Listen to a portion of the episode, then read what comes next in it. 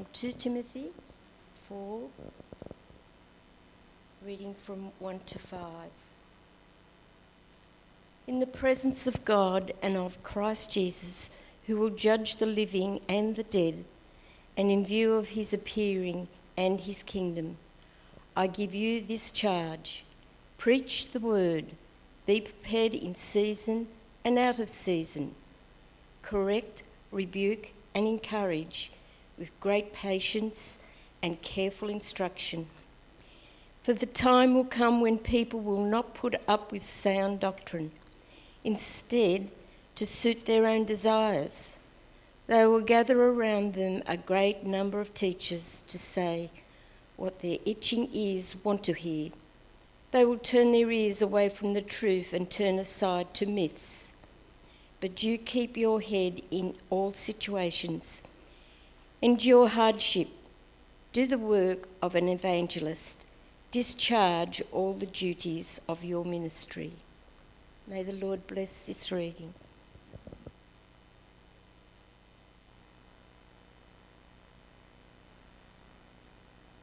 So I had to turn the mic on and then off and then on again. There's a, um, there's a sense of expectation uh, when God's people come together, and because you don't know what He's going to say to you today, and He's all going to speak to us in a different way. So, in that context, I'll pray.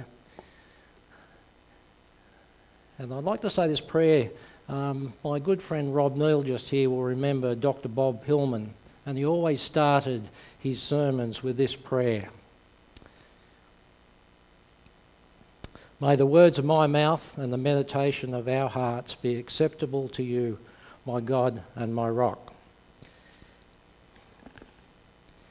In July 1969, the Parkes radio telescope, the dish as it's called, played an important role in the history of mankind when it received and broadcast the first man setting foot on the moon. This allowed 600 million people, one fifth of humanity at the time, uh, to watch the broadcast, to see and to listen to the immortal words of Neil Armstrong. That's one small step for man, and that's one giant, giant leap for mankind. That uh, historical event was uh, well depicted um, from the uh, Aussie perspective in the movie The Dish. It was about ordinary people um, achieving extraordinary things. There were two lines in that movie that, um, that caught my attention. The first one was, This is science's chance to be daring. And the other one was, Sometimes you've got to take a risk. Looking at the dish there, um, ordinary people uh, achieving extraordinary things. I think the Prime Minister said, What's that thing doing in the middle of a sheep paddock? But just keep that in mind, that last quote. Sometimes you've got to take a risk. When we look at uh, um, Timothy uh, chapter 4, there's a charge there. I charge you in the presence of God and of Christ Jesus, who is to judge the living and the dead, and by his appearing and his kingdom, preach the word. Well, what is the word? The word is simply Jesus.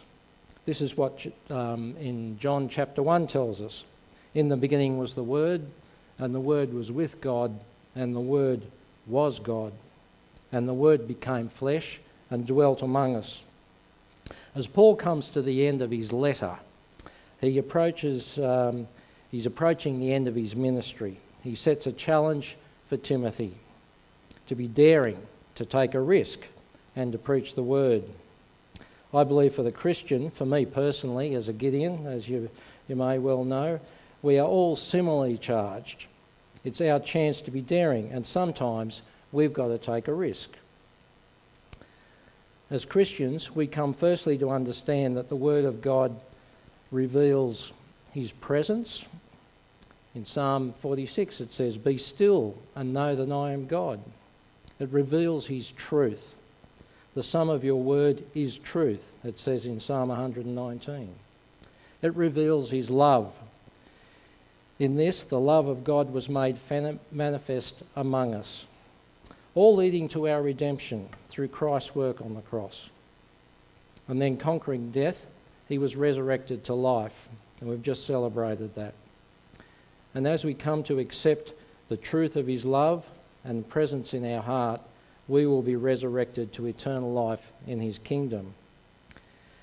As believers in the authenticity of the word, its value in revealing God and being grateful for what Christ has done for us, we should therefore take seriously the very last thing that Jesus told us. This is the Great Commission.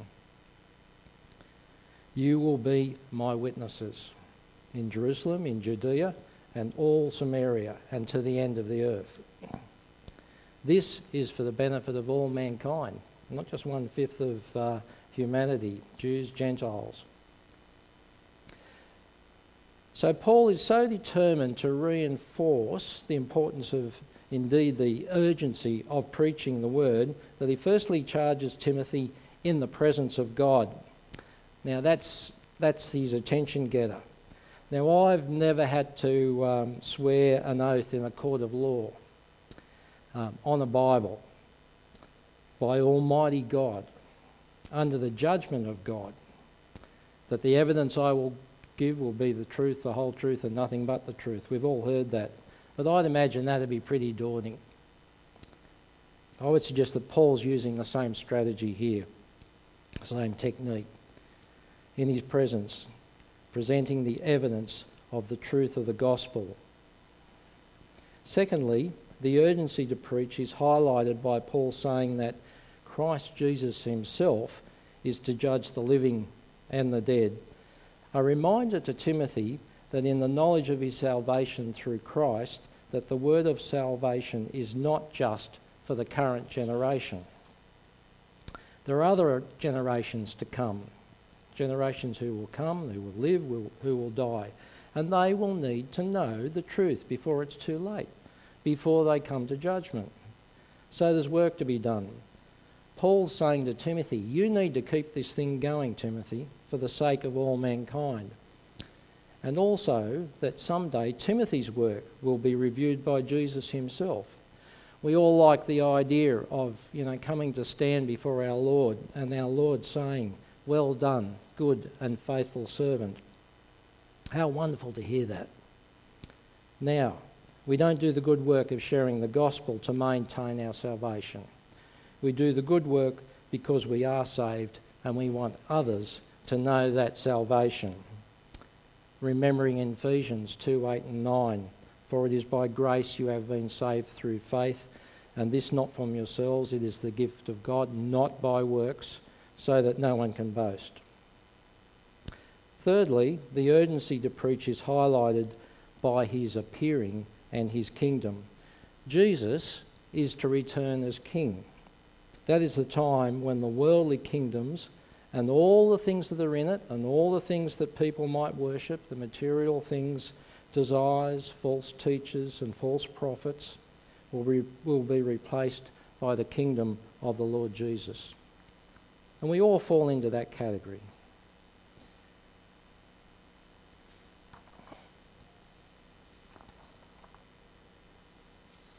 And this is where I find my notes are out of order. Bear with me one minute.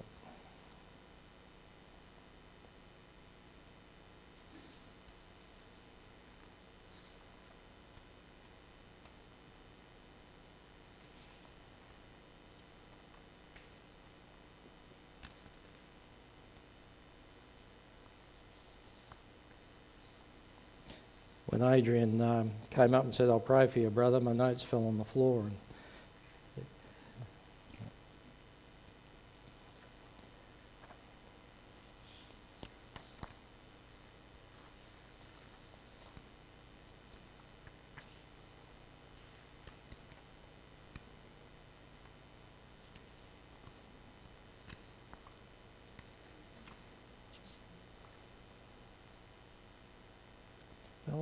might grab those for a minute.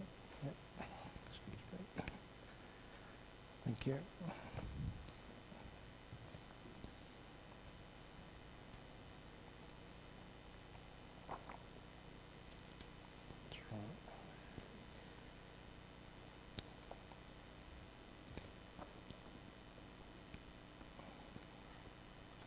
I think I was right after all. Apologies to those watching on Zoom. The next thing we're looking at is the application. Be ready in season and out of season, out of season. Reprove, rebuke, and exhort with complete patience and teaching. Being ready in season, and out of season. The obvious um, in seasons to share with uh, friends and family what we are celebrating or remembering uh, Christmas and Easter. Paul is saying, so be ready, take the opportunity, or make the opportunity at any time you feel being led by the Holy Spirit.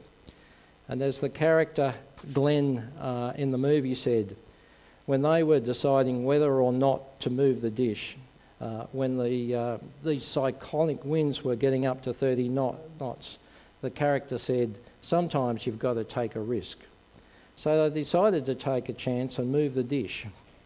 Um, in that circumstance, um, the process um, of moving that dish, the zenith axis gears, they slipped back and it, it threatened the, the integrity of the, uh, of the whole structure. But then a miracle. The winds abated, Buzz Aldrin's activated the, um, the TV camera just as the moon rose into the telescope's field of view. This was science's chance to be daring. This is your chance to be daring. As one theologian once put it, the Christian must count or be aware of every time there is an opportunity to speak for Christ. Uh, I call these opportunities divine appointments. I think Adrian calls them divine intersections. Is that right, Adrian? Yeah. Sometimes the opportunity to share will turn up under the most unlikely or unexpected circumstances. Um, I was uh, waiting in a, um, at a hospital uh, for um, Helen to be, um, to be wheeled out of a, um, uh, an operating theatre. And I'm reading a, newspaper, and a lady came up to me and she said, uh, Is that, uh, can I have a look at that newspaper? I want to see what my stars say for the day. And I happened to have one of these little testaments um, in my pocket, one of those little Gideon testaments, and I offered it to her. I said, If you want to know what, your, what the future holds for you, um, I'd like you to take this and read it. And she was absolutely delighted. She said, I always wanted one of these. Um, so this is just, you know, an extraordinary circumstance. Sometimes the opportunity to share will turn up under the most um, um ordinary circumstances. Um, going down to the tyre service, local tyre service, you know, with a flat tyre. And um, there was a fellow there just up in Springwood, and uh, I offered him a little testament. Uh, he was telling me he was having a tough time. And he said, Oh, that'll give me something to read um, while I'm waiting for the next customer. Um, I received some help from a neighbour at a caravan park once, and um, he, uh, he was telling me, or rather, I was telling him um, about how I live in the mountains and we were being threatened by, um, uh, two summers ago, threatened by the bushfires, and how the forecast for the next day uh, was going to be catastrophic conditions. In other words, very high winds, very high temperatures. And uh, I shared with him how those, uh, those, those temperatures and those winds did come up, um, but then all of a sudden um, they abated. And he actually said to me, Oh, it must have been intervention from above. And that gave me an opportunity to start talking about um, the Word of God. Sometimes lightning will strike in the same place twice. I was up at Heatherbrae and um, travelling with a friend, and he had a flat battery. And uh, a fellow came off, up and offered uh, to jump start his car. And I said, Look, uh, you've, uh, we've done some, you've done something for us, I'd like to do something for you. And gave him a little testament. In these circumstances, you could just walk away, or sometimes, as in the dish, you just have to take a risk that this does not mean that there are sometimes there are times when we we we, um, we shouldn't speak act. Sometimes it just doesn't feel right. Sometimes you may feel that your relationship with someone might be threatened by being too direct. But be patient. Wait on the Holy Spirit to show, show you how to teach and share your faith. You may feel that you can witness more effectively through acts of kindness, love, and forgiveness. When you become a Christian, you go through a change. And people will notice that change. In 1 Peter chapter 3 it says, Always be prepared to, give, to make a defence to anyone who asks you for the reason for the hope that is within you. And yet, Paul says, do it with gentleness and respect. More often than not, you can sense the prompting of the Holy Spirit to take a chance to move that dish or not move that dish. I tried to take the lead from the Holy Spirit. You look for clues in the conversation. Sometimes say a quick little prayer. Ask the Spirit of God to help you and see what happens. I was talking to, to um, um, Sylvia um, in a, uh, again in the caravan park, and uh, I said to her, um, "Do you um, do you believe in the Lord Jesus?" And she said, um, "Yes, but I'm just not quite there yet." And I gave her a little testament which um, shows the pathway to salvation in the back. Another time, I wanted to feel like I wanted to give somebody a um, a Bible and give some encouragement, but it didn't feel right. Um, but I did it anyway, and he rejected it. But then that gives me um, somebody to pray for.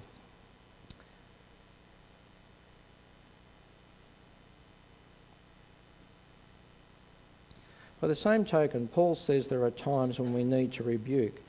Sometimes someone must be made aware of their sin and the need for repentance. We're all in this category. The Bible says no one is perfect, no one. And God's standard is perfection. It is literally a matter of life or death. The good news is, by the grace of the Lord Jesus, He did it all for us. So the task of reproving and rebuking can and should include the good news given to us in the Word. That's why Paul says to do it with patience and teaching. Teach them that it's God's riches at Christ's expense that gets you out of the bondage of sin. Then it's up to the Holy Spirit to convict people. What about exhortation? Exhortation or encouragement can be a great tool for leading people to Christ. I once came across a bloke on a golf course um, who said he was reading the Bible to gain a, an understanding of what Christianity meant, but he, did, he just wasn't quite there. I gave him a little Bible and it showed and showed him the summary of the pathway to salvation in the back and encouraged him to keep reading it. Now he talks openly about his faith in Christ, and he, not only that, he talks about how God helped him um, through his battle with cancer. He's now in remission. There's a warning in uh, Timothy, Timothy's, um, in Timothy's, uh, Paul's letter to Timothy. For the time is coming when people will not endure sound teaching, but will have itching ears. They will accumulate for themselves um, teachers to suit their own passions, will turn away from listening to the truth and wander off into myths. Here, I believe Paul is concerned that people will leave the church, maybe not even enter it, uh, because underneath the, the rejection of the truth can be something deeper, like other desires, passions of the heart. So when we are sharing Jesus with someone, we need to show them the truth, not just at the intellectual level, but also at the heart level, the emotional level, the desire, love, and passion that you have for Jesus in your own heart, knowing the truth of the gospel. Many of us might say, but I don't feel qualified to share Jesus at the, at the intellectual level. I'm not an evangelist, I'm not an, a theologian. I don't know much about apologetics. And that's fine. You might like to ask someone else in the church um, to help you with the intellectual argument. Or you might like want to get hold of um, good resources, um, uh, some material like um, there's a good book here called Share Jesus Without Fear uh, by William Fay. Uh, all good stuff. At the heart level, your own story can be very effective Again, once we've spoken, it's up to the Holy Spirit. People want to hear your story. As I said before, they want to know the hope that's, with, that's within you. At the intellectual level, I couldn't rec- reconcile the expanse of the universe, or particularly where it ended. And then when, once I decided there must have been an end to it, I said, I had an even bigger problem. What's on the other side? See, it's 93. The current thinking is that the universe is 93 billion light years in diameter. So, what's on the other side when we come to that? The other thing I'd struggled with is how come we exist in this particular solar system on a planet that's exactly the right distance from the sun with um, all the resources that we need to sustain life? Is our very existence a, um, a freak of the Big Bang? Or has the universe and all that's in it come, come about from intelligent design? I couldn't work out how good I had to be to enter the kingdom of God. What's the cut-off line? Oh yeah, I just didn't quite make it. You know, it's like, eh, thank you for playing. Sorry.